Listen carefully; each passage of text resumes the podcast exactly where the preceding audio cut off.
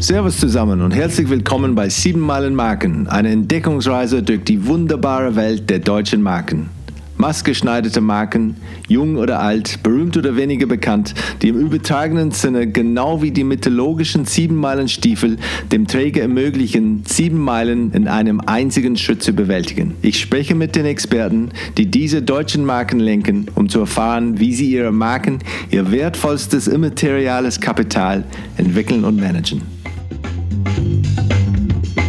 Wir müssen optimistischer werden, wir müssen mutiger werden. Wir müssen äh, bereit sein, Fehler äh, zu machen. Äh, müssen auch Leute äh, akzeptieren, die Fehler gemacht haben.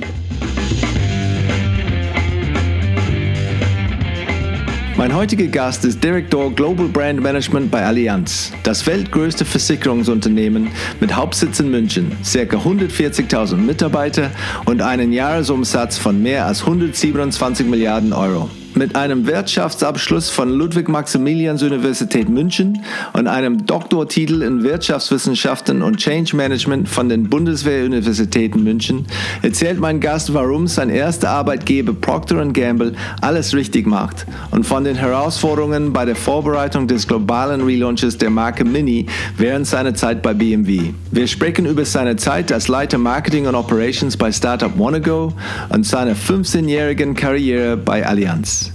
Mein Gast erklärt, was hinter dem Hashtag Explore with Us steckt, was Allianz aus ihren acht Stadion-Sponsoring-Deals gelernt hat, wie sie ihre Formel E-Partnerschaft aktivieren, die Logik hinter ihrem Engagement in der Drone Racing League, worauf sie sich über die bevorstehende Partnerschaft mit dem EOC freuen und warum es wichtig ist, ihren operativen Einheiten eine Tanzfläche zu bieten.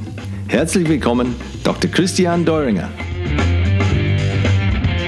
So, Christian Deuringer, herzlich willkommen bei Sieben Meilen Marken. Ich äh, freue mich hier zu sein in äh, wunderschöner Leopoldstraße in, äh, in, München bei dir. Äh, du bist äh, Senior Vice President Global Brand Management bei Allianz, stimmt das? Haben das irgendwann umbenannt in Director, aber es ist genau das Gleiche. Okay. ähm, und ähm, erzähl mir ein bisschen, wo du, wo du herkommst, wie du an diese Rolle ähm, äh, gekommen bist. Okay, wie lange darf ich ausholen? Ja, ganz lang. Das ist wirklich sehr, sehr detailliert. Ich habe dann äh, deinen Lebenslauf angeschaut, dein LinkedIn-Profil. Ähm, das sind schon ein paar interessante Stationen und äh, Dinge, die du gemacht hast. Ähm, ja, aber äh, die Schule, wo bist du aufgewachsen? Ja, ich bin eigentlich wieder in meiner Heimatstadt. Äh, ich bin in München aufgewachsen. Habe das Privileg, zwei Pässe zu haben, einen deutschen und einen Schweizer Pass ähm, was in der jetzigen Zeit gar nicht mal so schlecht ist. Äh, man weiß ja nicht, was noch so kommt.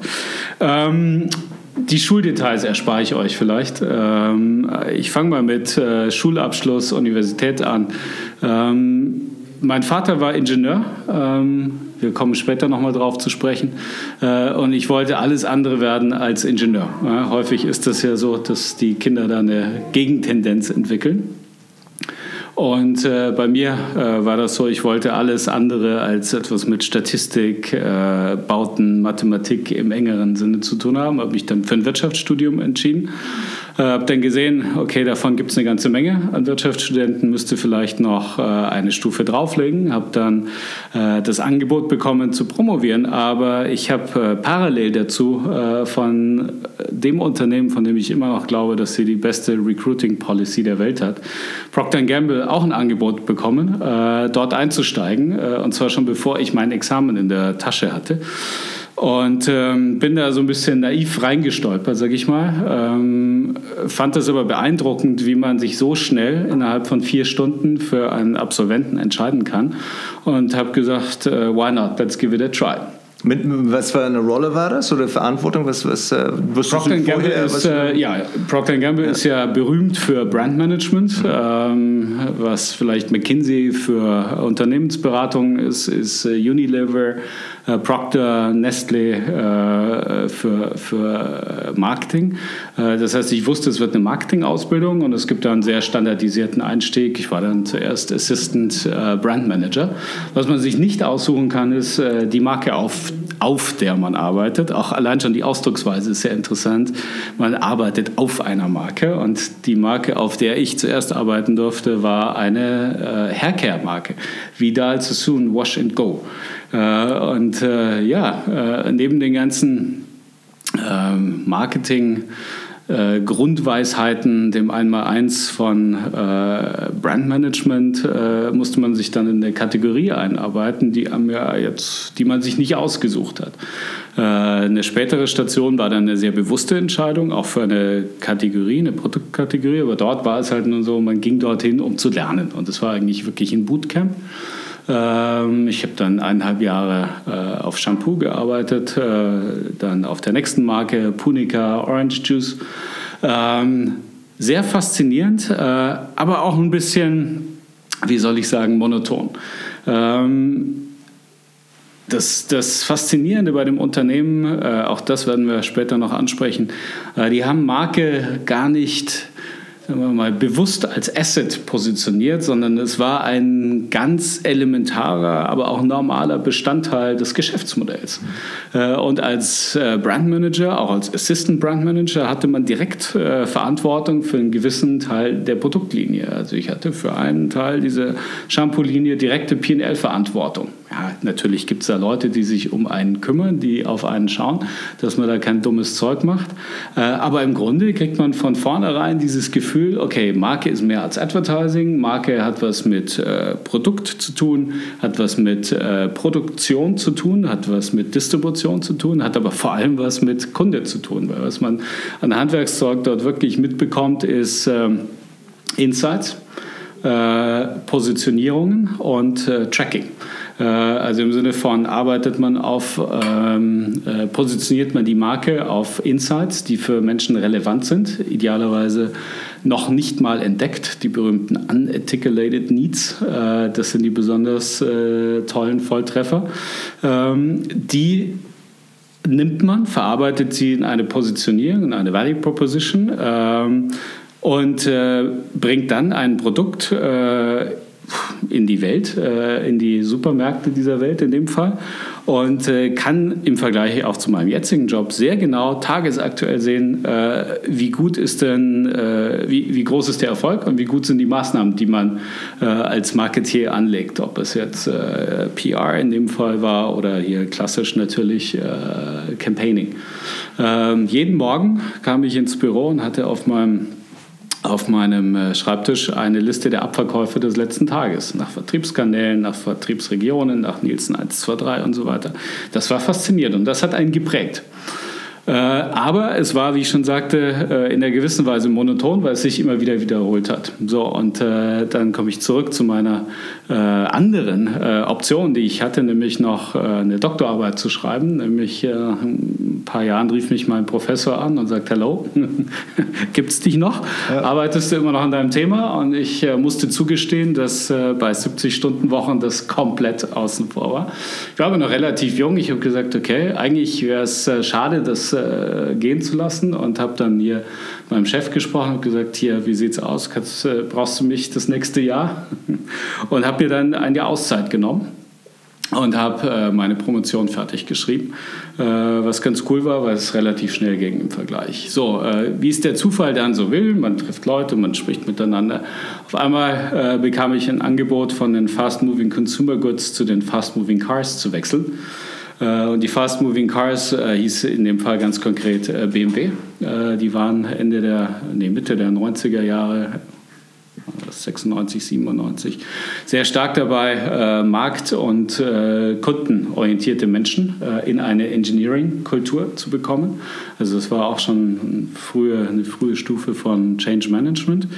Ähm, und ich fand mich selbst, ich, ich fand das toll, weil Vorher habe ich ein bisschen äh, abfällig über Shampoo gesprochen, tolle Marke, aber BMW ist natürlich nochmal eine andere Strahlkraft. Äh, deswegen war das dann eine relativ einfache Entscheidung, den Schritt zu gehen. Fand mich dann aber mit meinem Chef, der von McKinsey kam, in einer Situation, wo die sagten, hm, was machen wir jetzt eigentlich mit euch?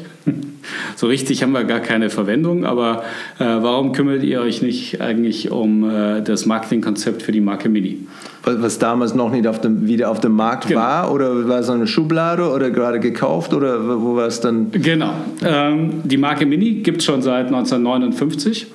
Ähm, aber äh, es war ein, äh, eine Marke im Dornröschenschlaf. Äh, BMW hatte einige Jahre zuvor äh, vier englische Marken gekauft: Rover, Land Rover, äh, MG und Mini. Äh, hat aber vor dem Hintergrund von kulturellen und anderen, auch produktionsbedingten Themen gesagt: Okay, drei verkaufen wir, eine behalten wir. Und die, die sie behalten wollten, war Mini auch schon vor dem Hintergrund von äh, CO2-Grenzwerten äh, und der sehr frühen, sehr smarten Erkenntnis, dass es gerade so im Kleinwagenbereich, im unteren Marktsegment, äh, noch, eine, noch einen White Spot im Portfolio gibt. Aber einen richtigen Plan, wie man mit der Marke umgeht, wie Marketing, Distribution, Pricing, die ganzen klassischen VPs eigentlich aussehen sollte, gab es nicht. Und äh, dann hat man gesagt, okay, äh, dann kümmert euch doch mal drum. Und wir waren dann in einer sehr komfortablen Situation. Komfortabel war es, ja, war ziemlich stressig und intensiv, aber in einer privilegierten Situation ist, glaube ich, das bessere Wort. Drei Jahre wirklich in einer Projektorganisation nichts anderes machen äh, zu können, als uns frei von Einflüssen darum zu kümmern, was ist richtig für Mini.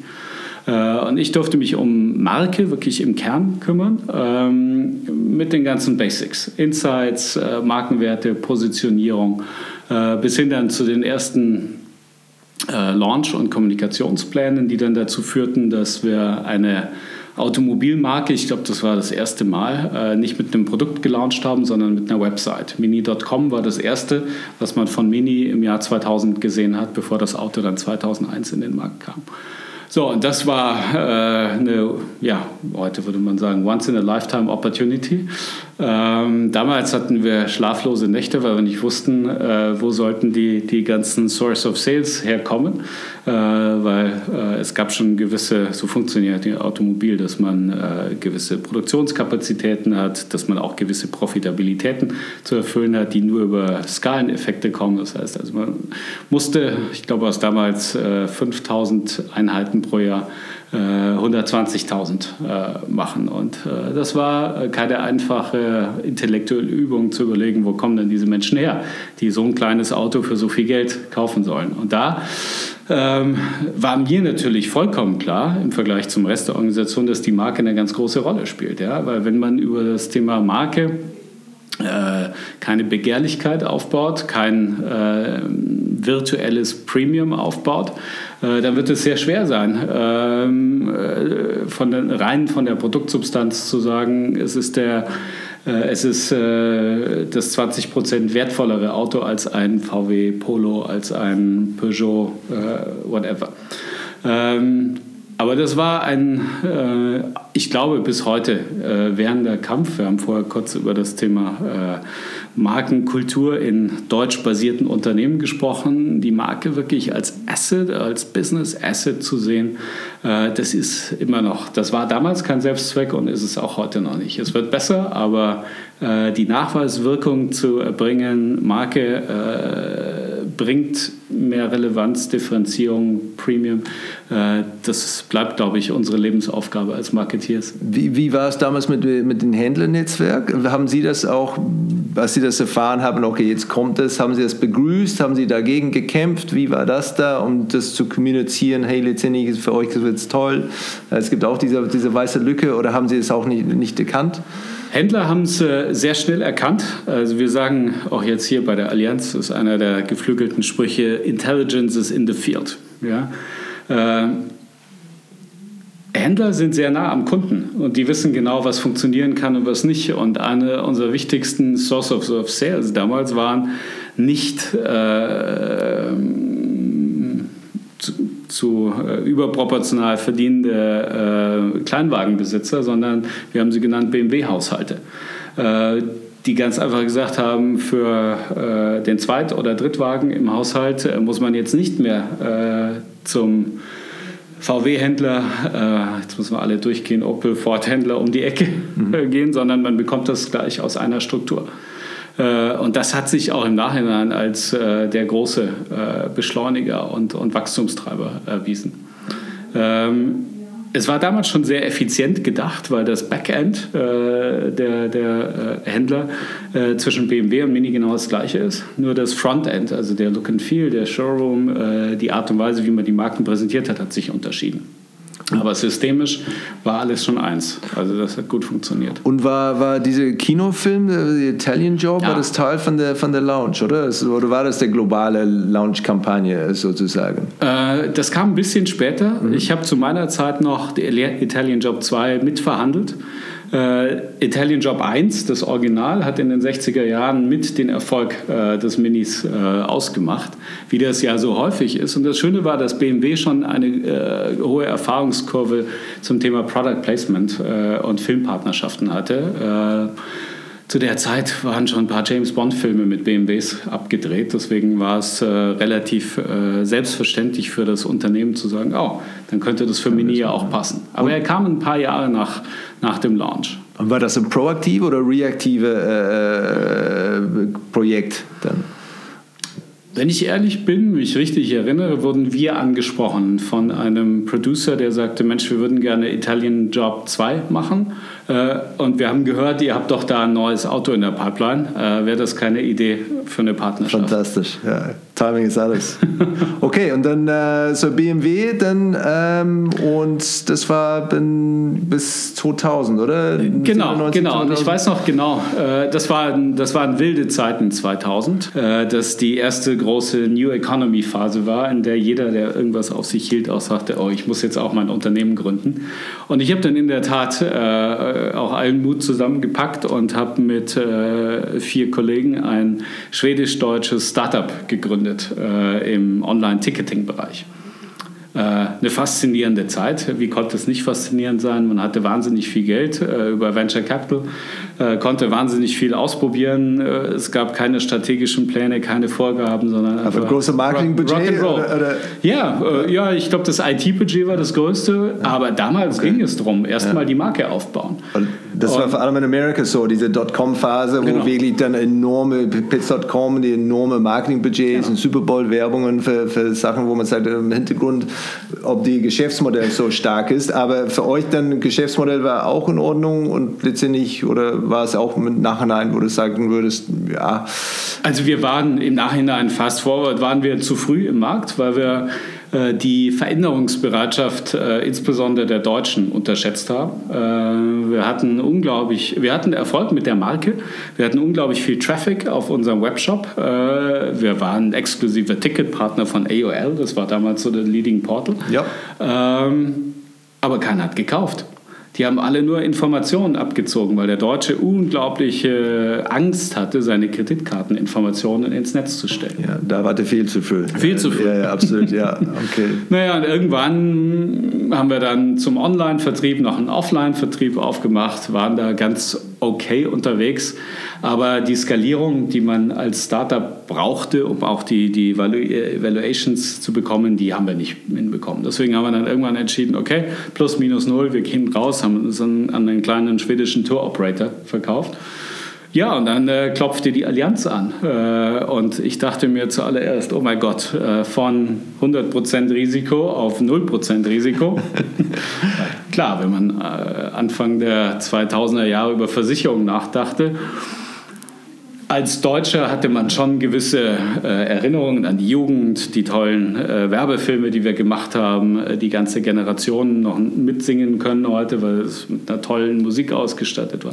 Aber Versicherung war nicht sexy, kann, musste man einfach so sagen. Aber nachdem ich äh, Konsumgüter gemacht habe, äh, Auto gemacht habe, Services gemacht habe, fand ich diese Reise eigentlich sehr spannend, auch weiter darüber nachzudenken, welche Rolle spielt eigentlich Brand in einer Serviceindustrie, wo du eigentlich nichts verkaufst außer Promises, außer einem Versprechen. Und mein damaliger Chef, und dann schließt sich auch der Kreis wieder, oder derjenige, der mich eingestellt hat, war, oh Wunder, oh Wunder, äh, von Procter Gamble. Kam, wurde ein Jahr vorher sozusagen äh, nach vielen Jahren Procter Gamble geheuert, um äh, Markt- und Kundenorientierung in die Allianz zu bringen. Das, was BMW ein paar Jahre vorher schon gemacht hat, äh, haben wir damals angefangen und wir waren auch wieder in einer kleinen Organisation, in einem sogenannten Group Center. Ähm, direkt am CEO aufgehängt, der sagte, hier, ihr seid so eine Change Unit, so eine Change-Zelle äh, und ihr müsst die Dinge neu denken, ihr müsst äh, Markt und Kunde verstehen und dieses, äh, äh diese Insights generieren, um sukzessive die Unternehmen zu verändern. Ja, fast forward, wir kommen aber noch auf weitere Details. 15 ähm, Jahre später stehen wir besser da, aber die Probleme sind eigentlich immer noch die gleichen. Und seid ihr damals gestartet mit, mit, mit feste Ziele und, und Timelines, wo man sagt, okay, das ist, was wir erreichen wollen, das ist, wie Change Management aussehen soll? Oder ist nur, okay, wir, haben, wir, wir wissen, dass wir, dass wir uns verändern müssen, ähm, viel, viel Erfolg damit? Was, was für ein Briefing habt ihr bekommen da? Also ich glaube, wir haben ein Briefing bekommen, wie es ein typisches Versicherungsunternehmen, das gerade Globalisierung entdeckt hat, äh, geben würde, äh, im Sinne von definiert mal eure äh, Rolle, eure Responsibilities, äh, holt euch ein Mandat und dann fangt an, das Unternehmen äh, sukzessive ähm, zu transformieren. Hundertprozentig falsch. Okay, ja. Weil die ersten Jahre waren wir mit nichts anderem beschäftigt, als äh, PowerPoint-Folien äh, durch die Organisation zu tragen mit äh, ja, begrenztem Erfolg, weil ähm, erinnere mich noch an das Gespräch mit einem der, der Leiter unserer Business Division, der sagte, aber junger Mann, äh, warum sollen wir Marktforschung machen? Wenn wir, wenn wir was wissen wollen vom Markt, fragen wir unseren Vertreter. Der sagt uns schon, wie es ist. Und da war viel Wahrheit drin, aber natürlich auch sehr viel Vergangenheitsbezug. Und dieses ganze Verständnis um äh, State-of-the-Art Marketing war nicht ausgeprägt. Und wir haben so viel Zeit damit verbracht, wirklich Education zu betreiben äh, und wussten eigentlich gar nicht, welche unglaublichen Assets wir mehr oder weniger zufällig schon äh, sozusagen im, im Portfolio hatten. Ähm, zwei Jahre bevor oder na, zwei Jahre bevor ich zur, zur Allianz kam, hat der damalige CEO eine Entscheidung entgegen der expliziten Empfehlung des damaligen Marketingchefs getroffen, das Naming Right für ein kleines Münchner Fußballstadion zu kaufen. Mhm. Heute bekannt als Allianz Arena und eines der ersten Naming Rights in Europa überhaupt. Mit viel Marktforschung damals oder, oder nicht so viel? Zero. Okay, ja. ähm, Intuition, gute unternehmerische Intuition und auch wieder das Glück, oder der glückliche Zufall, dass verschiedene Dinge zusammenkommen. Ja, ein nicht unerfolgreicher Fußballverein, der FC Bayern, möchte in ein neues Stadion ziehen. Äh, man braucht eine Finanzierung, man braucht äh, einen, einen systemischen Partner, der das Thema auch mitträgt. Äh, die zwei anderen großen Unternehmen in München haben sich äh, aus unterschiedlichen Gründen äh, gegen diese Partnerschaft entschieden. Wir waren also nur Nummer drei auf der Liste. Wow und äh, kamen dann, äh, weil er damals diese Weitsicht hatte, dass das, äh, was wir postrational sehr schön erklären können, genau das Richtige ist, äh, hat die Entscheidung getroffen. Und, und, ursprünglich war es eher Namensrechte oder war es auch so von Anfang an von euch gesehen, okay, letztendlich da können wir wirklich unsere, unsere ähm, äh, Gedanken hier verändern und, und wirklich äh, andere Sachen da reinbringen, andere Projekte machen? Ich glaube, es war vor allem Symbolik. Also das, was wir postrational erzählen, ist äh, aber auch tief dran glauben, äh, weil wir die Insights dazu haben, heute, damals nicht. Ähm, niemand äh, wacht an einem Samstagmorgen, äh, an Samstagmorgen auf und sagt, äh, was ein fantastischer Tag, um über meine Versicherung nachzudenken. Äh, machen Leute schlichtweg nicht. Versicherung wird heute auch nur in weiten Zügen anders bezogen verkauft. Man kauft sich ein Auto und braucht eine Versicherung dazu. Man kauft sich ein Haus, braucht eine Versicherung dazu. Man braucht eine Krankenversicherung. Ne? Äh, aber ähm, die Leute wachen sehr wohl an dem Samstag auf und freuen sich auf ein Fußballspiel äh, des FC Bayern in einem tollen Stadion.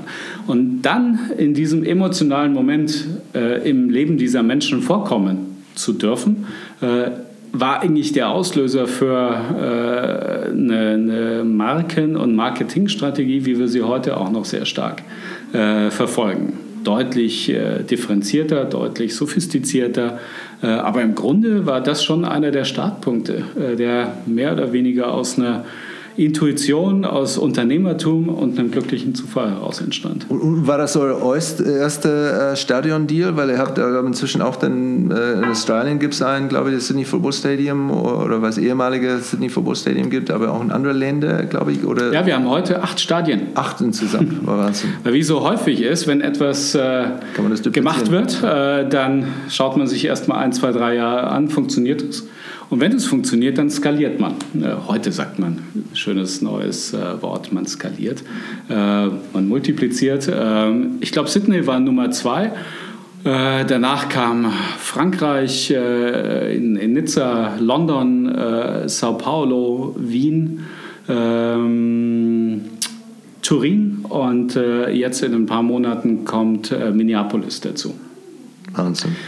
Es sind Städten, wo man äh, die Allianz wahrnimmt, äh, in der, mit einer Regelmäßigkeit, die wir in der normalen Versicherungslogik nicht haben. Normalerweise kauft man nicht jedes Jahr ein neues Auto, aber man bekommt jedes Jahr von der Versicherung einen Brief von deiner äh, das sind deine neuen Konditionen und deswegen waren wir sehr bemüht und sind es auch heute noch, alle möglichen Arten von häufigen positiven äh, Interaktionen mit Kunden und Fans zu bekommen.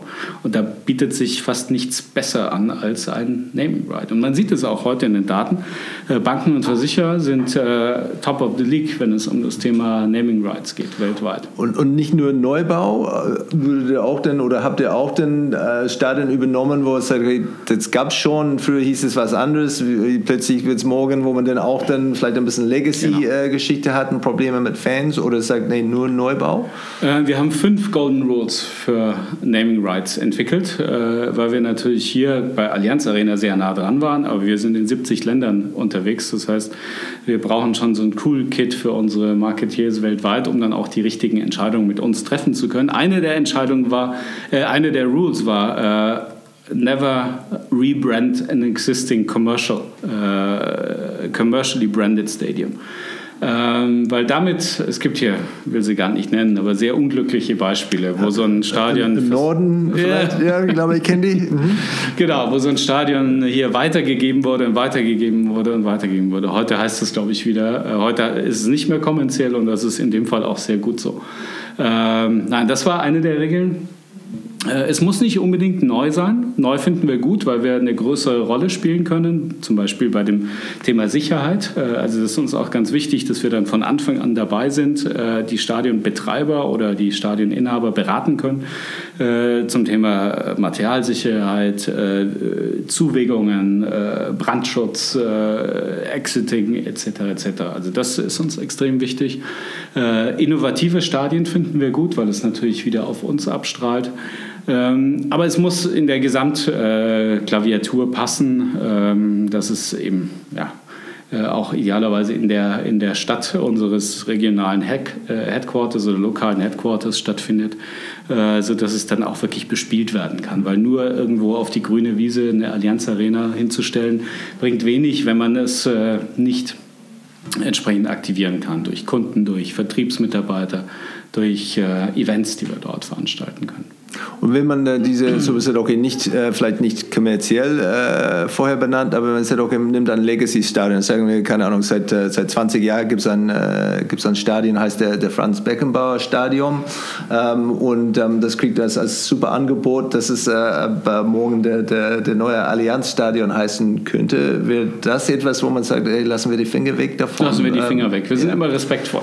Ja. Wir sind äh, hoffentlich auch bekannt für respektvollen Umgang mit allem, egal ob es Regierung, Kunde oder auch Franz Beckenbauer ist, äh, würden wir nicht machen. Wir würden aber dann vielleicht über äh, innovative Lösungen, äh, wie wir sie hier auch an der Wand sehen, äh, Franz Beckenbauer Stadion inspiriert Allianz oder sowas oder enabled oder sonst irgendwas bei Allianz. Powered by. ja, Powered by ist auch sehr ja. 80s, aber sowas in der Richtung inzwischen, ja. würden was, wir wahrscheinlich nachdenken. Was, ähm, so du bist seit äh, deine, deine ganze Karriere mit dem Thema Marke und Änderung da unterwegs. Gab es eine, eine oder gibt es eine, eine Parallelkarriere, wo man sagen würde, okay, wenn ich das nicht machen würde, was ich äh, die letzten 20, 25 Jahre gemacht habe, dann wäre ich dann äh, definitiv äh, was? Gute Frage. habe nie Zeit, darüber nachzudenken. das ist vielleicht ein gutes Zeichen. Das ist ja, also ich, ich, ja, es gibt keinen Grund, darüber nachzudenken. Dann, ja, ja, äh, wir führen auch hier in, in, äh, innerhalb der Organisation natürlich immer die, die Diskussion, was ist der nächste Schritt? Und äh, ich finde, aber unser CEO teilt das auch, äh, dass diese Reise noch nicht zu Ende ist. Ähm, er verwendet dafür einen Begriff, ähm, der nichts mit Marke zu tun hat, bei dem die Marke aber eine große Rolle spielt. Er sagt, wir müssen unser Geschäftsmodell from push to pull äh, entwickeln. Was meint er damit? In der Vergangenheit haben wir äh, dank unserer Vertriebsmitarbeiter, äh, Allianz hat 140.000 Angestellte unter Allianz selbst, aber 500.000 Menschen, die als Vermittler, als Broker, als Intermediary äh, die Marke Allianz nach außen tragen es geschafft, äh, so erfolgreich zu sein, wie wir es heute sind. Größte Versicherung, global operierende Versicherung. Ähm, aber wir wissen auch, dass äh, sich die Marktmechaniken verändern werden, dass das Konsumverhalten, das äh, Medienverhalten, das Kaufverhalten von Menschen sich verändert. Meine Kids werden sicherlich nicht mehr äh, es begrüßen, dass der Vertreter zu Hause sitzt. Wenn Sie eine Frage haben, würden Sie den gerne kontaktieren. Aber äh, wir müssen dort vorkommen, wo diese Menschen unterwegs sind. Und äh, da spielt die Marke natürlich eine ganz große Rolle. Und äh, deswegen sagt er, wir müssen dieses Push, äh, wir nutzen den äh, klassischen Vertrieb dadurch balancieren, dass wir sehr viel stärker mit der Marke in die Marke investieren und dort präsent sind, wo die Menschen uns finden vermutet oder unvermutet. Und ähm, verbunden mit einer eine, äh, Emotionalisierung der Marke zunehmend? Oder, oder nee, ist es dann, ich gehe davon aus, Vertrauen ist wahrscheinlich einer von den wichtigsten Faktoren äh, bei Versicherungen. Ähm, wie macht ihr das dann mit der Kommunikation? Was ist dann, äh, wel, welche Mittel habt ihr? Oder worauf dann liegt ihr dann den Fokus? Okay.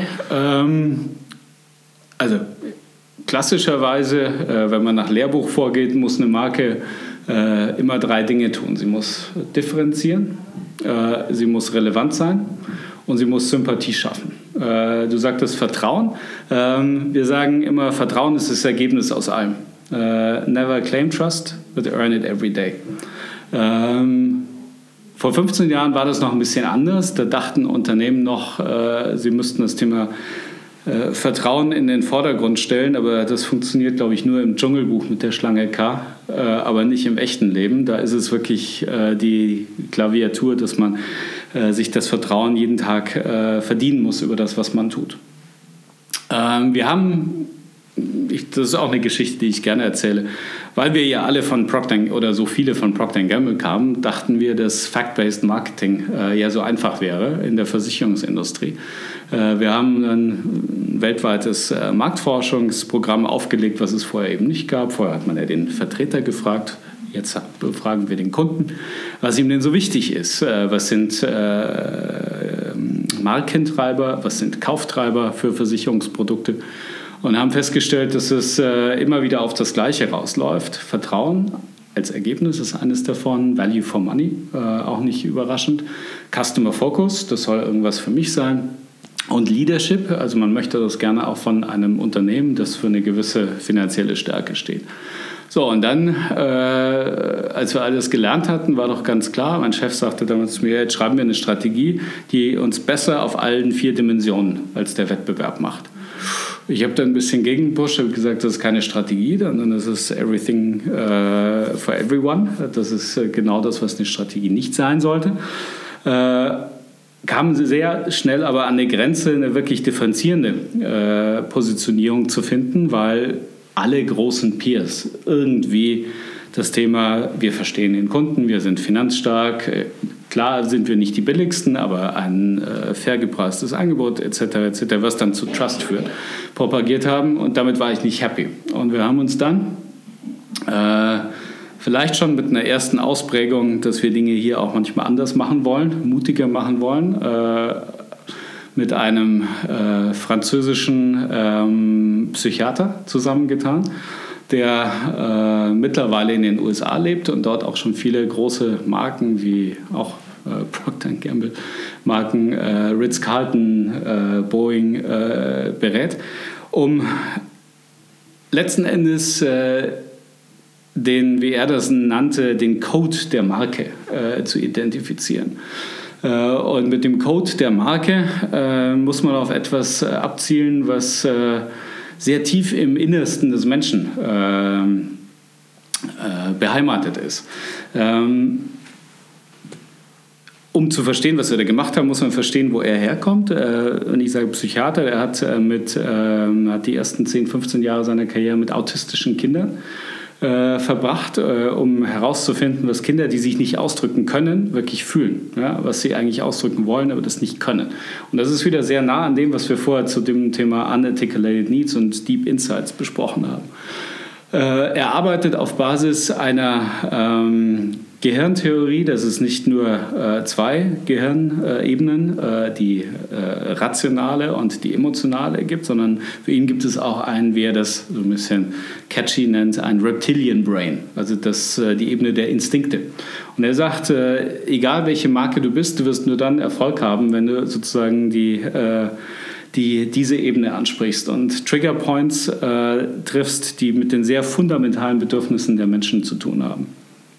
Und ohne dass ich jetzt zu viel preisgeben kann, war es bei uns äh, in, der, in der Kürze äh, das Verständnis, dass Menschen, ich äh, sagte es vorher schon mit der Samstags-Anekdote, äh, nicht auf Versicherung gewartet haben. Ja, das ist nicht das tiefe Bedürfnis. Aber das tiefe Bedürfnis ist, im Leben voranzukommen.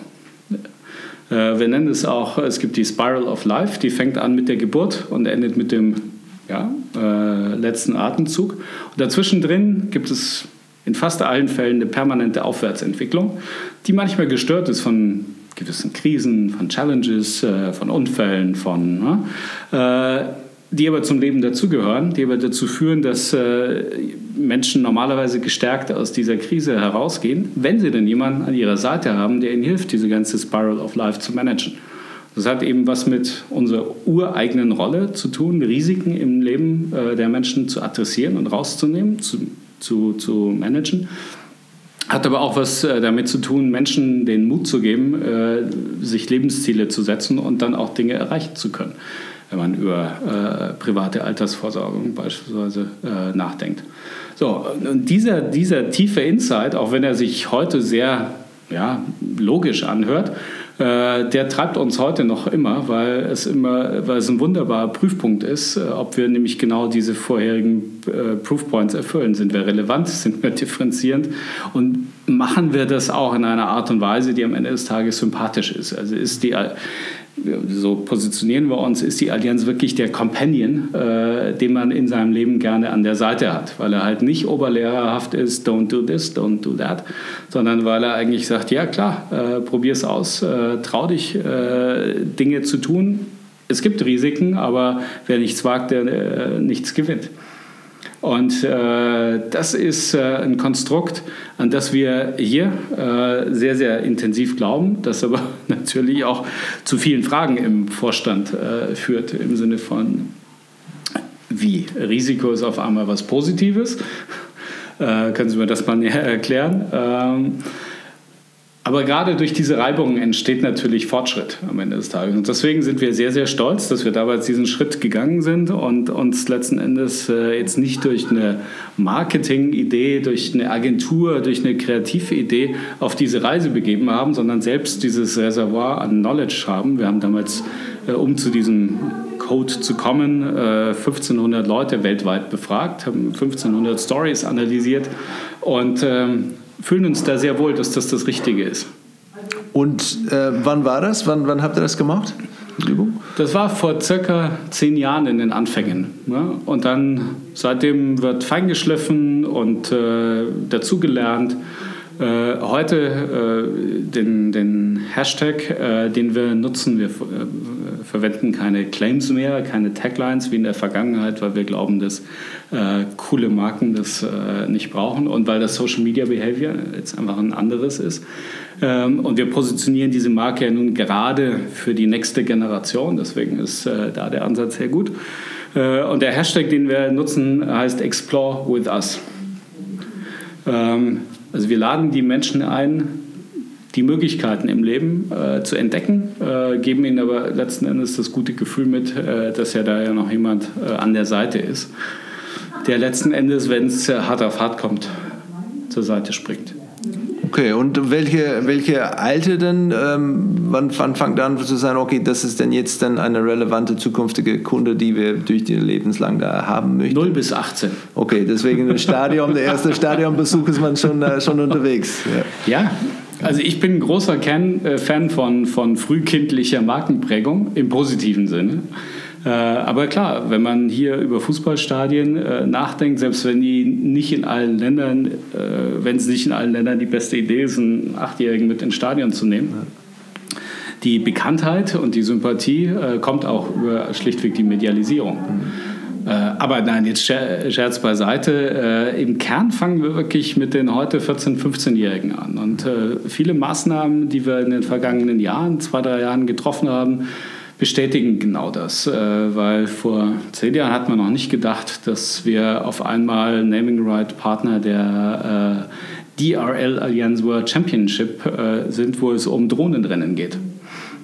Damals gab es noch keine Drohnen und schon gleich gar keine Drohnenrennen und auch keine Championship. Aber um genau heute ähm, dort zu sein, wo die Zielgruppe, die zukünftige Zielgruppe äh, sein wird, ähm, haben wir solche sehr drastischen Maßnahmen getroffen. Wir sind aus 15 Jahren äh, Formel 1 ausgestiegen, weil wir gesehen haben, mh, hm, die Plattform wird zu alt, sie äh, ist zu wenig digital, sie ist viel zu männlich. Äh, wir sehen da kein Entwicklungspotenzial mehr für die Marke. Mit aller Dankbarkeit, 15 äh, Jahre fantastische Media-Performance als größter Autoversicherer, was vollkommen äh, war es eine tolle Passung, dass wir auf der größten äh, Motorsportplattform so präsent waren. Äh, aber äh, an einem gewissen Punkt muss man auch mal sagen, äh, Game Over. Und haben uns dann sehr mutig neuen Dingen gewidmet. Drone Racing ist sicherlich noch experimenteller als Formula E.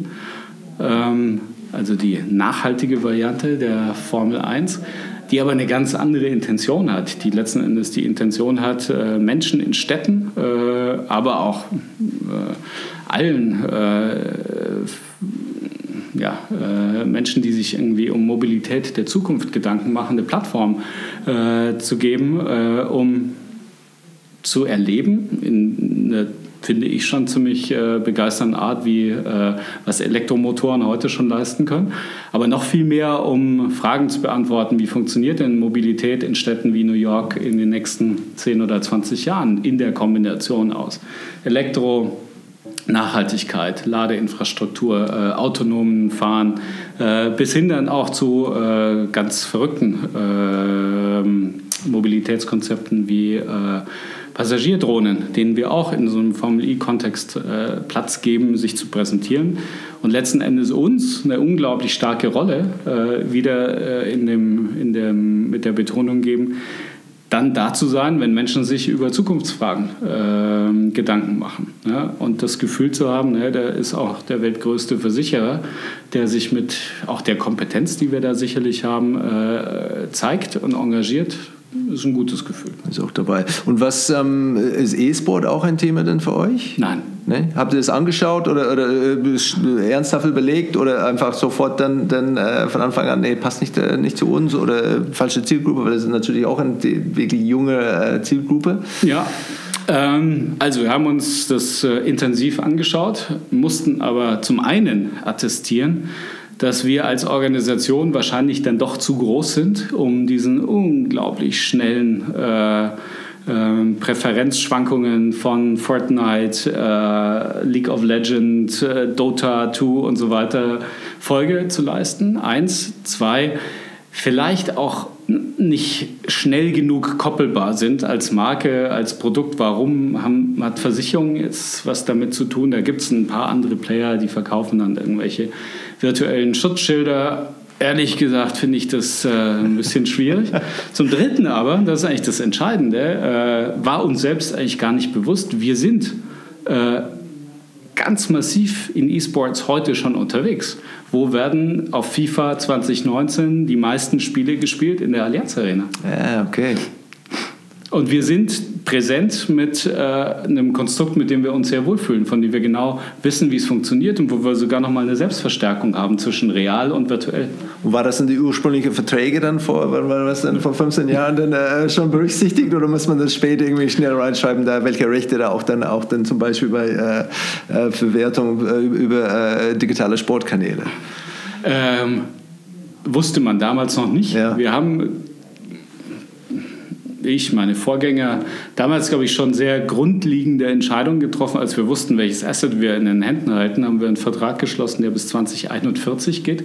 Also von daher äh, mit einer schönen Laufzeit. Aber also mal, die Features, die wir da äh, bespielen, die sind äh, jährlich, wöchentlich, monatlich wieder neu zu bewerten und zu verhandeln.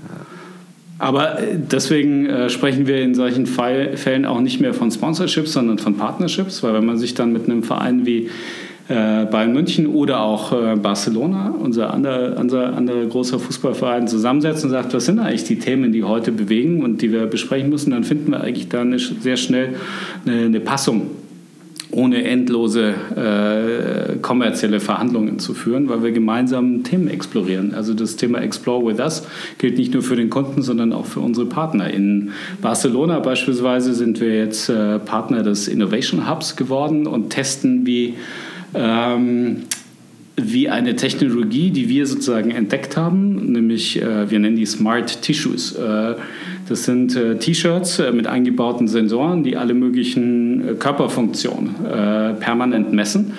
Äh, und diese Technologie bringen wir in den Profisport und in den Jugendsport in La Masia und testen dort aus, wie äh, das am echten, lebendigen Fußballerobjekt denn so funktioniert und versuchen auch da wieder dieser Partnerschaftsrolle gerecht zu werden und eben nicht nur dann da zu sein, wenn irgendwas passiert, sondern auch in Prävention sehr, sehr stark zu werden. War diese ähm, Allianz X-Maßnahme, äh, war das auch so ein Versuch in diese Richtung zu sein, Innovation vorantreiben, äh, andere Sachen zu, zu entwickeln. Ähm, war das auch etwas, was aus, die, aus dem Marke-Gedanken ähm, da gekommen ist oder woanders? Oder?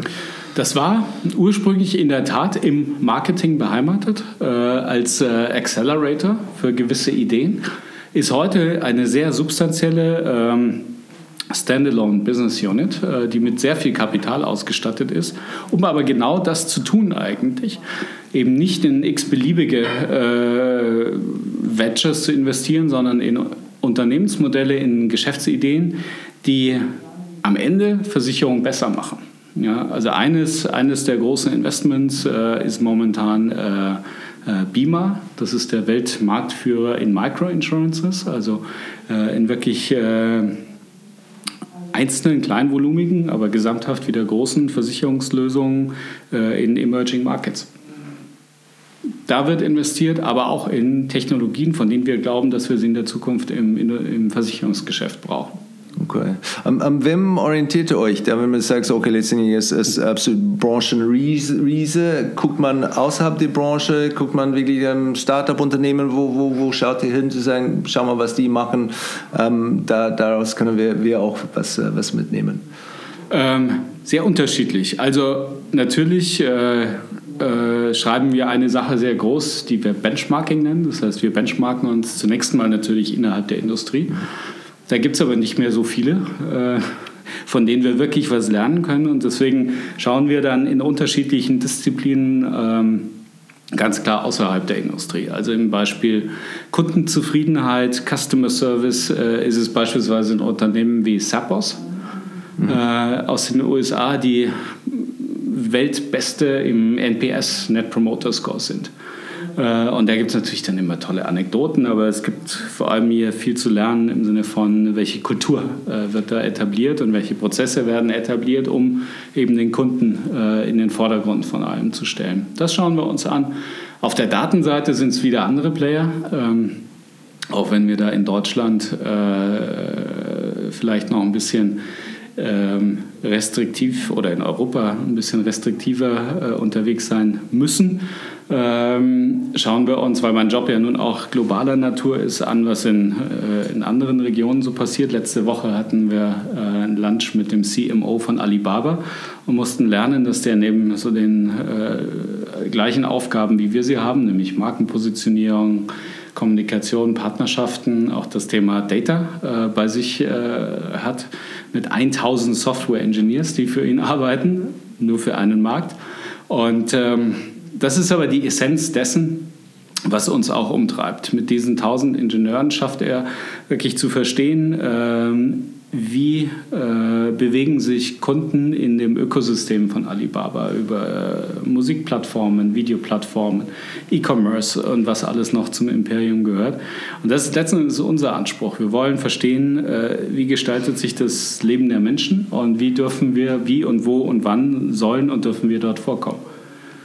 Und wenn es zum Thema Daten kommt, ähm, ich habe ich weiß nicht, wo ich das gehört habe, vielleicht von, von uh, Scott Galloway hat es dann uh, angekündigt, dass dann entweder, ich weiß nicht, ob es Google wäre oder Amazon, uh, der Versicherungsbranche eigentlich dann ziemlich naheliegend wäre, um, ähm, also etwas ein bisschen Disruption zu machen um, ähm, und kommen natürlich mit deutlich größeren Insights und, und Datenbänke rein, als was man hat, wenn man sagt, okay, wir erwarten, dass unsere Kunden ein Formular ausfüllen und uns etwas erzählen.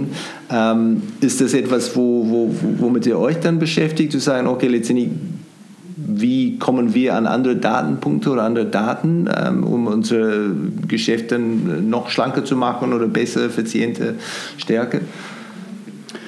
Das war jetzt eine ganze Menge Fragen in einer. ja.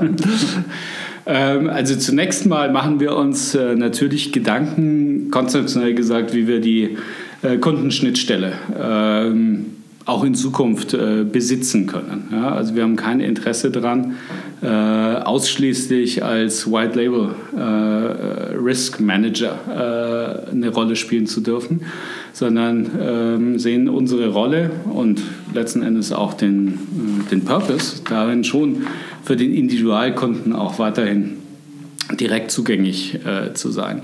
Ähm, was uns wichtig ist, auch Herr Bete äh, postuliert das sehr intensiv, ist, dass, hier, äh, dass es hier Chancengleichheit gibt. Äh, sagen wir mal, Fluch und Segen der Versicherungsindustrie ist, dass wir sehr stark reguliert sind. Äh, und was wir schlichtweg erwarten, ist eine ähm, Gleichstellung oder sagen wir mal die gleichen Spielregeln für alle Player in einem gewissen Markt. Also die von dir genannten äh, GAFAs oder die, die äh, großen äh, äh, Digitalunternehmen, wenn sie denn Versicherung machen wollten, müssen sich den gleichen Regularien unterwerfen, äh, wie wir das auch tun müssen. Äh, am Ende des Tages zum Schutz der, der Kunden, aber auch um hier ein faires Spielfeld zu haben.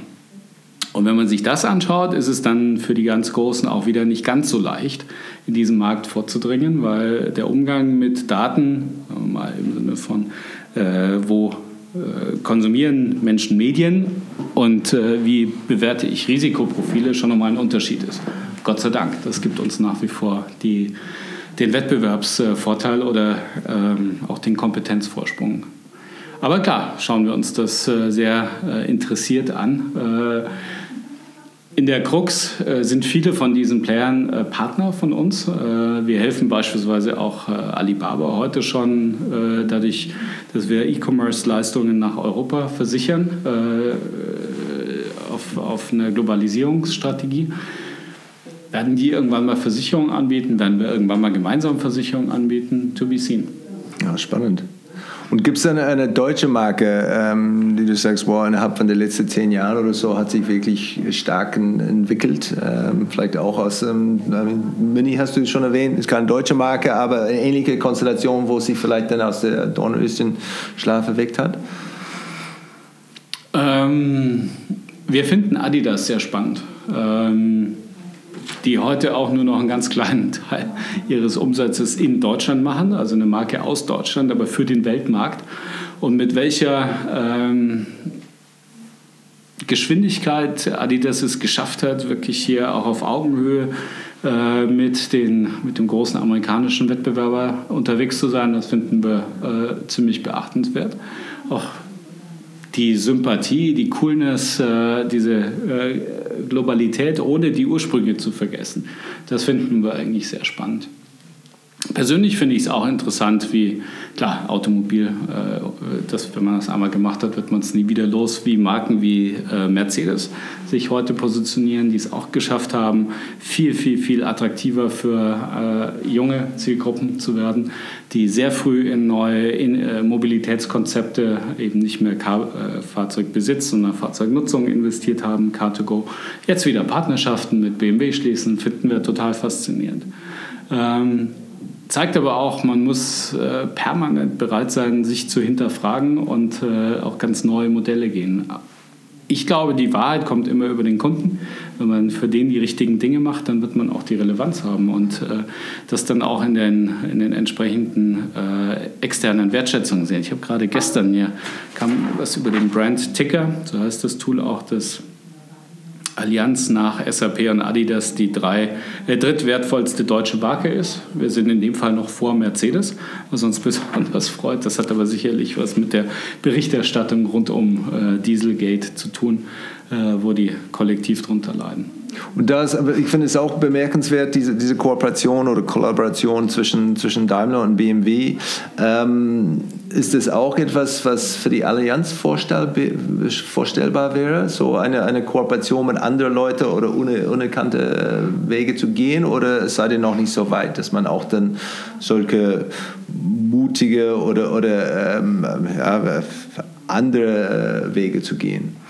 Also ich glaube, wir ähm, haben grundsätzlich den Mut. Ähm, was wichtig ist, dass die Business Cases dahinter äh, Sinn machen. Ähm, wir haben in der, ähm, in der äh, wenn ich darüber nachdenke, in der jüngeren Vergangenheit keine großen Kooperationen zwischen Versicherern gesehen. Da ist, glaube ich, der, der Kompetitivgedanke immer noch sehr ausgeprägt. Was aber für uns extrem wichtig ist, obwohl wir in Deutschland eine nicht ganz so äh, sonnige Episode mit dem Thema Banking haben, hatten, ähm, sind in der Tat Bankpartnerschaften. Äh, wir sind äh, in Asien sehr stark, aber auch in Europa mit den äh, Marktführern im Banking-Bereich unterwegs, um dort wieder für deren Kunden bessere äh, Versicherungslösungen anbieten zu können. Bankassurance ist das, ist, ist das, was wir nennen. Äh, darüber hinaus, aber das gibt schon viele Jahre. Das ist auch eine Kunst, das gut und profitabel zu machen. Das gibt es aber schon, wie gesagt, viele Jahre. Äh, was jetzt sicherlich noch viel stärker dazu kommen wird, sind Partnerschaften außerhalb der klassischen Finanzdienstleistungsindustrie. Also wenn ich dran denke, was sich im Drohnenumfeld tut, was sich im Mobilitätsumfeld tut, ähm, da wird unsere Position als wirklicher Enabler nochmal äh, ganz anders zu bewerten sein. Äh, wir haben dafür auch ein Konstrukt gebaut, äh, ein Markenkonstrukt gebaut, das heißt Allianz Insight. Also neben der Flagship-Marke, die wir pushen, äh, mit klassischen Maßnahmen wie Sponsoring, so Partnerschaften, wie wir es nennen, aber auch Campaigning, ganzen digital Social Media Strategien, äh, gehen wir sehr stark äh, in B2B2C-Partnerschaften. Ein, ein äh, Beispiel sind äh, E-Scooters, die jetzt außerhalb Deutschlands überall aus dem Boden sprießen. Also diese wunderbaren Elektroscooters, die man sich schnell mit einer Kreditkarte ausleihen kann und durch die Stadt flitzen kann. Ähm, das ist ein Geschäftsmodell, das funktioniert ohne Versicherung nicht. Ja? Und äh, da sind wir gerade in Frankreich, wo wir ehrlich gesagt das innovativste Management-Team haben, die genau diese Trends frühzeitig erkannt haben und sich sogar entsprechend organisieren. Die organisieren sich nicht mehr nach nach äh, Branchen, wie wir das nennen, oder Produktlinien, sondern nach Ökosystemen. Und da gibt es das Ökosystem Mobility äh, und dort gibt es die komplette Kompetenz, die man braucht, um dann eben ein Partner für solche entweder Startups oder auch Unternehmen äh, klassischer Provenienz zu sein, die sich in diese neuen Mobilitätsmärkte entwickeln. Ist das denn organisch gewachsen da, diese Team in Frankreich? Oder ist es denn irgendwie, oh, wir teilen das auf und hey, Frankreich ist halt für äh, Mobility-Themen und Innovation verantwortlich? Oder hat, hat sich das einfach ergeben? ergab sich aus der guten Tat. Ja, also es entsteht was am Markt. Derjenige, der am schnellsten darauf reagiert, hat die ersten Learnings, äh, gute wie schlechte. Äh, hoffentlich mehr gute als schlechte und wird dadurch äh, irgendwie zum Center of Competence.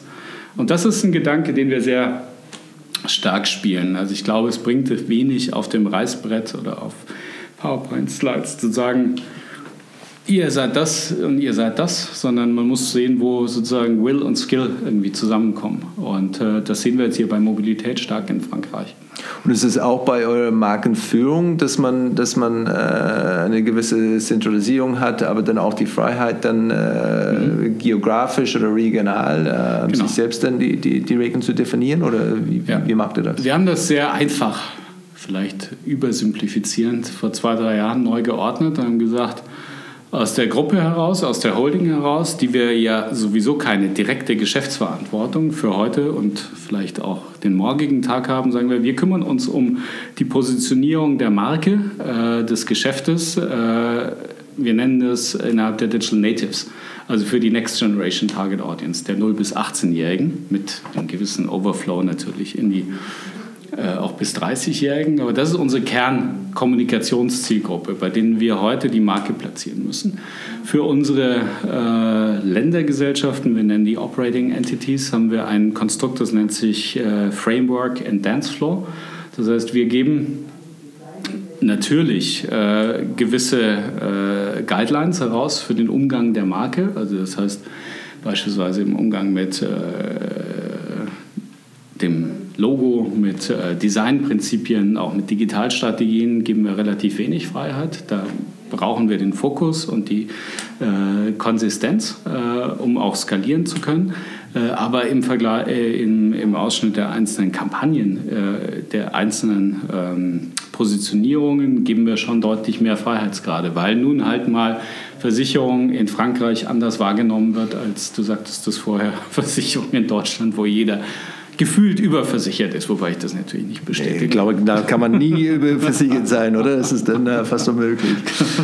Ja, Gibt es denn etwas, äh, wo du sagst, in, in Deutschland, was die, das Thema Marke da ein bisschen äh, zurückhält, wo du sagst, ähm, ja, wenn, äh, wenn wir vielleicht ein bisschen anders gestrichen wären oder anders an das Thema gehen würden. Ähm, teilweise habe ich gehört, diese, wie gesagt, dieser Fokus auf Ingenieur. Mein Vater ist auch übrigens auch Ingenieur.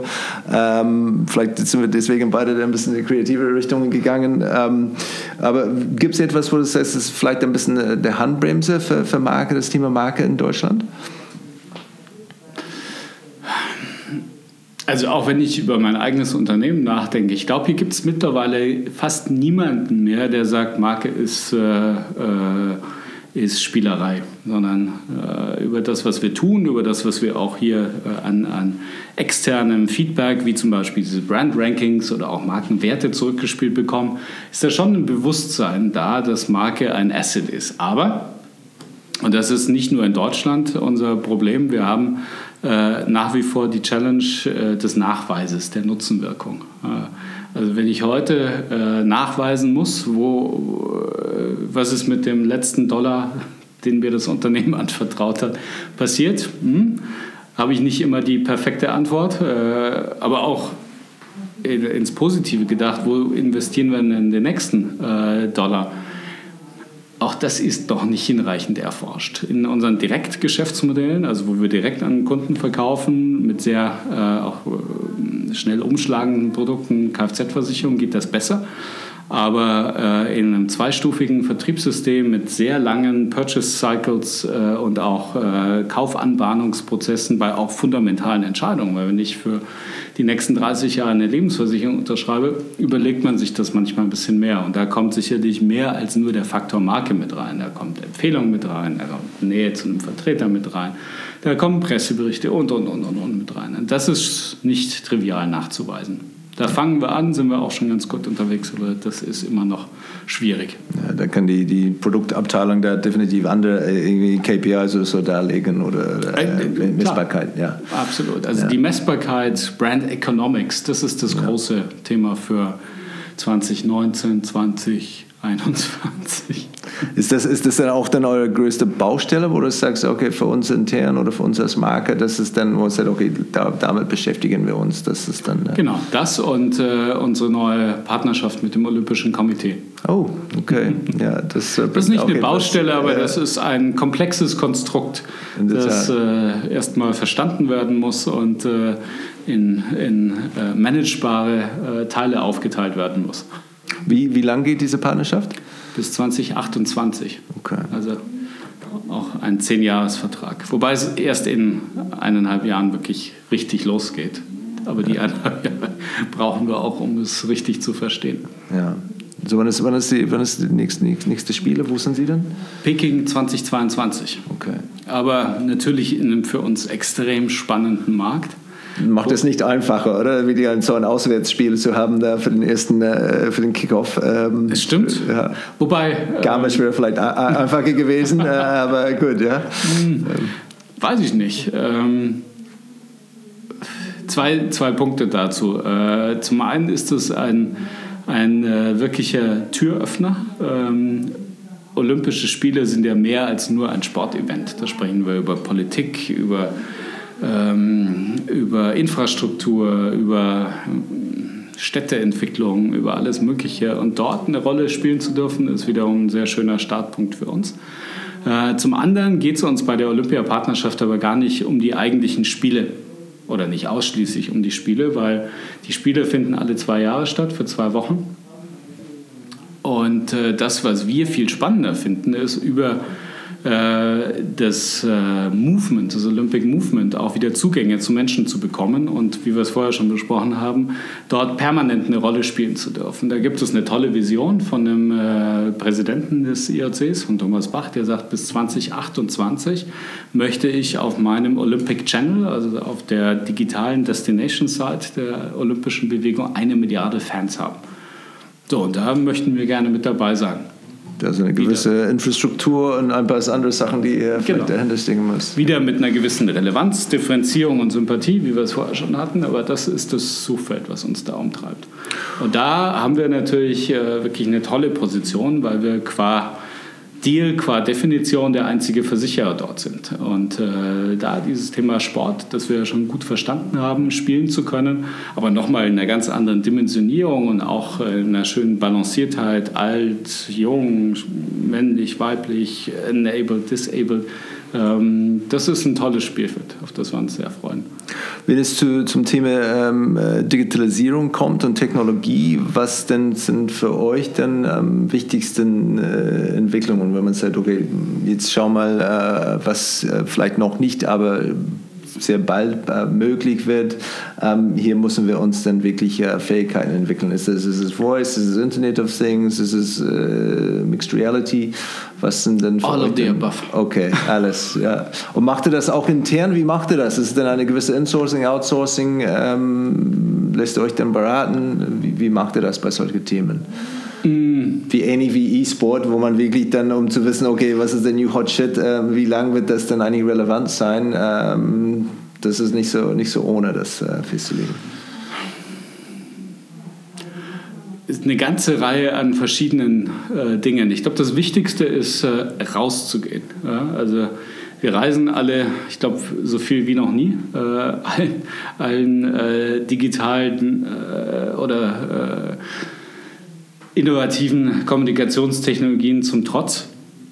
Du musst draußen sein, du musst mit Menschen sprechen, du musst Dinge ausprobieren, du musst Dinge sehen. Ähm, Formel E ist, glaube ich, immer noch unser bestes Beispiel, wo wir, äh, ich will nicht sagen zufällig, aber ähm, jetzt das Glück haben, genau in diesem Epizentrum von, von Menschen, Unternehmen, Städten zu sein, die sagen, äh, lasst uns doch mal rausfinden, was da so passiert. Autonomes Fahren ist ein tolles Beispiel dafür. Äh, Hype-Thema wird aber so schnell nicht kommen, weil äh, in äh, öffentlichen Strukturen die Kombination zwischen realem, heutigen Autoverkehr und autonomem Autoverkehr überhaupt nicht darstellbar ist. Äh, das wird so in semi-öffentlichen Bereichen, auch Universitätscampussen, wird das relativ schnell passieren wo ich so eine Lane absperren kann, wo dann der Bus fährt. Das wird aber noch nicht den Unterschied machen. Aber dort dabei zu sein, diese Gespräche zu führen und irgendwie so in, in, in schnellen Machbarkeitschecks rauszufinden, macht das Sinn? Ja, nein. Ähm, das ist das, äh, was wir tun. Äh, Gleiches gilt für äh, Technologien, Augmented Reality, Virtual Reality. Man muss permanent probieren. Äh, nächstes Jahr ist es besser als das, was man heute machen kann, aber wenn man es nicht probiert, für Marketing, aber auch natürlich für, für den Umgang mit unseren Kunden, für Beratungstechniken, äh, werden wir es nicht wissen. Also weniger Masterplan und äh, Beratungen zuhören. Weil wenn wir Beratungen zuhören, dann machen alle das Gleiche sondern wir finden, äh, versuchen unseren Weg zu finden. Da, da ist das Thema äh, Mut dann sehr wichtig. Wie, wie geht ihr damit intern damit um, zu sagen, okay, letztendlich, wir müssen den Mut haben, solche Sachen auszuprobieren. Wie vorher gesagt, Vertrauen ist ganz wichtig. Ähm, Risiko ist nicht unbedingt ein, ein, ein, äh, oder Risikobereitschaft vielleicht nicht unbedingt eine Botschaft, die wir vermitteln äh, wollen. Ähm, wie geht man mit diese, die, zum Beispiel neue Technologien damit um, ähm, mit der, mit der ähm, Gewissheit, dass es vielleicht nicht funktioniert? Ähm. ähm also das muss man differenziert sehen, weil wenn wir sagen, wir sind der größte Risikomanager, heißt das, wir wollen äh, Risiken so managen, dass sie für den Kunden funktionieren, aber auch für uns, dass wir uns keine schlechten Risiken ins Haus holen, äh, weil am Ende des Tages wollen wir natürlich profitabel sein. Heißt aber im Umkehrschluss, wenn wir nicht neue Dinge austesten, werden wir nie wissen, äh, wird es funktionieren, ja oder nein. Äh, wir sind der weltgrößte Aviation-Versicherer. Wenn wir uns heute nicht an das Thema Drohnen äh, rantasten, natürlich nicht im Sinne von, äh, wir kaufen 1000 und lassen sie mit vier Personen besetzt im Dauerbetrieb fliegen, äh, aber in einem, in einem kontrollierbaren Umfeld, dann würden wir unseren Job nicht tun. Wir haben intern dafür äh, zusammen mit unseren äh, HR-Kollegen eine Positionierung erarbeitet, äh, die heißt Allianz äh, is the home for those who dare. Ja? Äh, wollen die einladen, äh, wollen aber auch bewusst ein bisschen provozieren, weil das Bild äh, für, von Versicherungen im Arbeitsmarkt ist in der Vergangenheit sicherlich nicht das gewesen, ja. Dass da die Mutigen arbeiten, sondern da arbeiten die Aktuare, die es noch besser verstehen, die besonders schlauen und alles. Und die brauchen wir auch. Aber wir brauchen auch dieses Mindset, dass wir heute noch gar nicht wissen, was wir morgen verstehen müssen. Und deswegen müssen wir uns da reinarbeiten und reintesten. Und deswegen brauchen wir ein anderes Mindset. Finde ich sehr spannend. Äh, zum Schluss jetzt eine Rapid-Fire-Wrap-Up-Abteilung.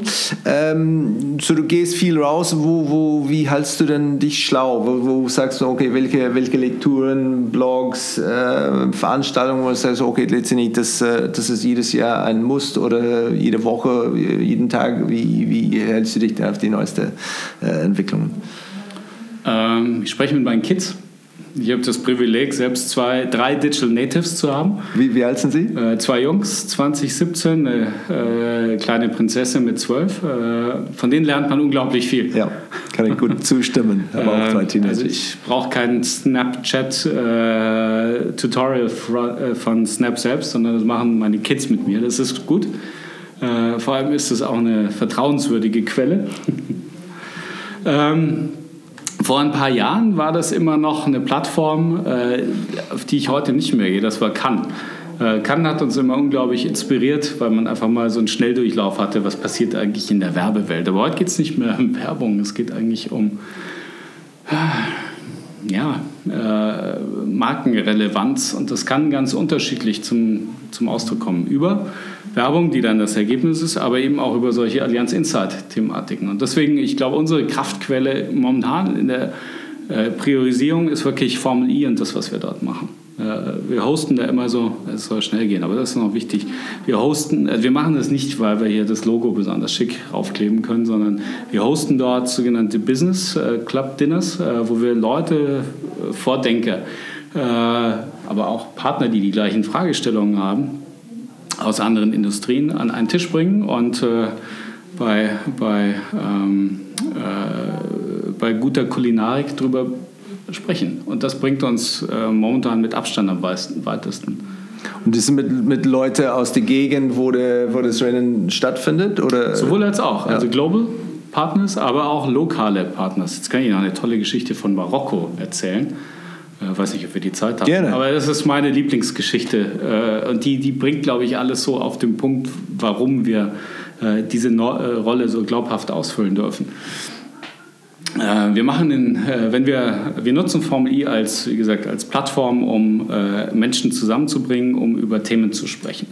Und dort wollten wir äh, jemanden aus der Stadtregierung von Marokko haben äh, auf dem Panel. Und der sagte aber, ich komme nur, wenn du mal mit meinem Business, äh, mit meinem Freund, der einer der größten Industriellen in Marokko ist, äh, essen gehst. Und der sagte, das ist eine gute Company. Und dann äh, kamen wir an und äh, wussten nicht, was, was uns da so erwartet, äh, sind mit dem äh, industriellen Essen gegangen und stellten seine Geschichte, haben seiner Geschichte zugehört. Der ist der weltgrößte Produzent von Teebeuteln. Äh, Teebeuteln, nicht die Inhalte, aber die Teebeutel äh, von Premium-Teebeuteln, eine Million Stück pro Tag. Vermögen damit gemacht und jetzt in zweiter Generation sagt er, da muss es doch mehr geben und möchte eben seinem Land dabei helfen, äh, in Nachhaltigkeit zu investieren, in äh, Innovation zu investieren. Und hatte einen Startup-Contest, einen Hackathon äh, an den Start gebracht. Und die Idee, die rauskam von der Universität von Marrakesch, Start-Upern, war, die Elektro, die, die Motorradflotte in ähm, Marrakesch, stinkende Mopeds, zu elektrifizieren. Und er sagt, jetzt habe ich die Idee, ich habe aber keine Ahnung, was ich damit machen soll. Und äh, haben gesagt, naja, vielleicht musst du dein Bild von Versicherung mal etwas öffnen, weil äh, wir können dir in China die Tür öffnen äh, zu dem weltgrößten Produzenten von Elektroscootern, viereinhalb Millionen Stück pro Jahr. Wir haben jemand, äh, einen spanischen Unternehmer, der sich um nichts anderes kümmert als äh, geschlossene Ökosysteme, Infrastruktur und äh, Elektromobilität. Äh, und wir können vielleicht auch äh, auf der Kapital- und natürlich auf der Versicherungsseite helfen. Fast forward, ein Jahr später haben wir das Geschäftsmodell jetzt gerade vier Wochen, vor vier Wochen in äh, Marokko gelauncht. Da ersetzen wir stinkende Mopeds durch Elektromotorräder. Und das ist eine coole das ist eine, eine coole Erfahrung, die äh, dann am Ende des Tages vielleicht Leute dann auch dazu führt, dass sie am Samstagmorgen anders über Versicherungen nachdenken. Ja, absolut. Auch ja, anders an, äh, an Sponsoring. Das ist dann, wie man Sponsoring macht, wo man sagt, es geht nicht um, wie groß ist mein Logo. Ähm, das ist dann äh, die Sichtbarkeit von, von, äh, von meinem CI, ähm, aber sondern da, was dann damit aus dem Partnerschaft machen kann. Das finde ich sehr, sehr spannend. Ähm, äh, wenn du ein unbegrenztes Budget hättest da für irgendein markenbezogenes Projekt, ähm, ohne äh, Druck auf ein kurzfristiges ROI. Gibt es etwas, wo du sagst, das würde ich gerne da investieren? Ich habe keine Ahnung, ob es funktionieren würde oder ob es was, uns was bringen, aber es wäre sicherlich spannend und ähm, mal schauen. Okay. Zwei Antworten. Die erste flapsige ist, ich würde Olympiapartner werden. ist schon abgehakt, ja, sehr gut. Die zweite ist, äh, und wir fangen gerade ein bisschen an. Ich würde in, in äh, Projekte investieren, die äh, die Träume der Menschheit abbilden. Also wir fliegen ins All, wir fliegen zum Mars. Äh, vielleicht können wir da beim nächsten Mal mehr drüber sprechen. Aber das Thema Red Planet ist gerade ein Projekt bei uns. Ja, das ist spannend. Wir wissen nur noch nicht, wie wir es finanzieren sollen. Ja, das ist auch ein bisschen, kann man auch ein bisschen Langfristigkeit dann äh, angehen, glaube ich. Das ist nicht für uns, doch im nächsten nächste Quartal müssen wir darüber berichten, äh, wie es gelaufen ist. Ähm, Gibt es eine, eine deutsche Gewohnheit, Praxis oder Tradition, wo man sagen würde, okay, wenn wir das äh, abschaffen könnten oder vermindern könnten, dass wir vielleicht das äh, als Markenland äh, ein bisschen weiter wären? German Angst. Ja. Ja. Wir müssen optimistischer werden, wir müssen mutiger werden, wir müssen äh, bereit sein, Fehler äh, zu machen, äh, müssen auch Leute äh, akzeptieren, die Fehler gemacht haben. Sehr gut. Gibt es einen, einen, einen, Rat, den du einem jungen Mensch geben würdest, und sagst, ich will auch dann äh, irgendwann, irgendwann auch eine, eine Rolle haben, äh, wie du das hast? Ähm, wo fängt man an? Ist es denn heutzutage ist ein Studium nach wie vor äh, relevant, ähm, auch zu promovieren, immer noch so relevant als, als damals? Ähm, Konzern, Agentur, welche, welche Weg würdest du dann äh, empfehlen? Flapsige Antwort, ich fange mit dem Flapsigen an, ist McKinsey. Spielt bei uns immer noch eine große Rolle und teilweise zu Recht. Ähm, aber die ehrliche Antwort ist, äh, das muss jeder für sich selbst entscheiden. Ich glaube, es gibt nicht den einen Weg, aber es gibt das eine Gen, ähm, das, das äh, für mich entscheidend ist.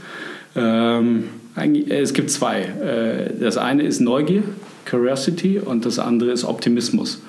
Und ähm, wenn wir, wenn wir Bewerbungsgespräche führen. Äh, die Skills sind eine Geschichte, aber das Thema Attitude ist das Entscheidende. Also wir stellen nur noch nach Attitude ein. Mein jetziger ähm, Head of Brand Communication ist äh, Fotograf und Art Director. Ähm, nicht das klassische äh, Ticking the Box Thema und ist der beste, den wir uns hätten vorstellen können. Und bringt der Attitude mit. Ja, finde ich super. Gibt es dann äh, etwas, wo du sagst, okay, du hast eine, eine äh, raumvolle ähm, Geschäftsführer von Deutsche Hidden Champion äh, Unternehmen. Ähm, was würdest du die beibringen möchten? Äh, was das ist wichtig, wenn es um Thema Marke geht. Wie würdest du deine, dieser, dieser Kurs, äh, wenn es ein Kurs wäre, wie würdest du es benennen? Ich glaube, auch wenn das wahrscheinlich vielen Unternehmern wirklich schwerfällt, sie müssen sich zwingen, die Frage nach dem Why zu beantworten und auf Papier zu bringen. Und das ist die Basis für, ähm, für äh, alles Weitere, wenn es denn äh, gepaart, mit, äh, gepaart wird mit dem, was wir vorbesprochen haben, Custom Insights. Also der, der Purpose, warum man im Geschäft ist, sollte natürlich idealerweise mit irgendetwas äh, resonieren, was für die Menschen äh, Bedeutung hat. Finde ich sehr spannend. Christian, vielen Dank äh, für das Gespräch. Ähm, hat mich wirklich gefreut. Habe auch eine Menge, Menge selbst eine Menge darüber gelernt. Ähm, und ich glaube, der, der andere der Zuhörer wird das auch da äh, erfahren haben. Vielen Dank. Sehr gerne, John.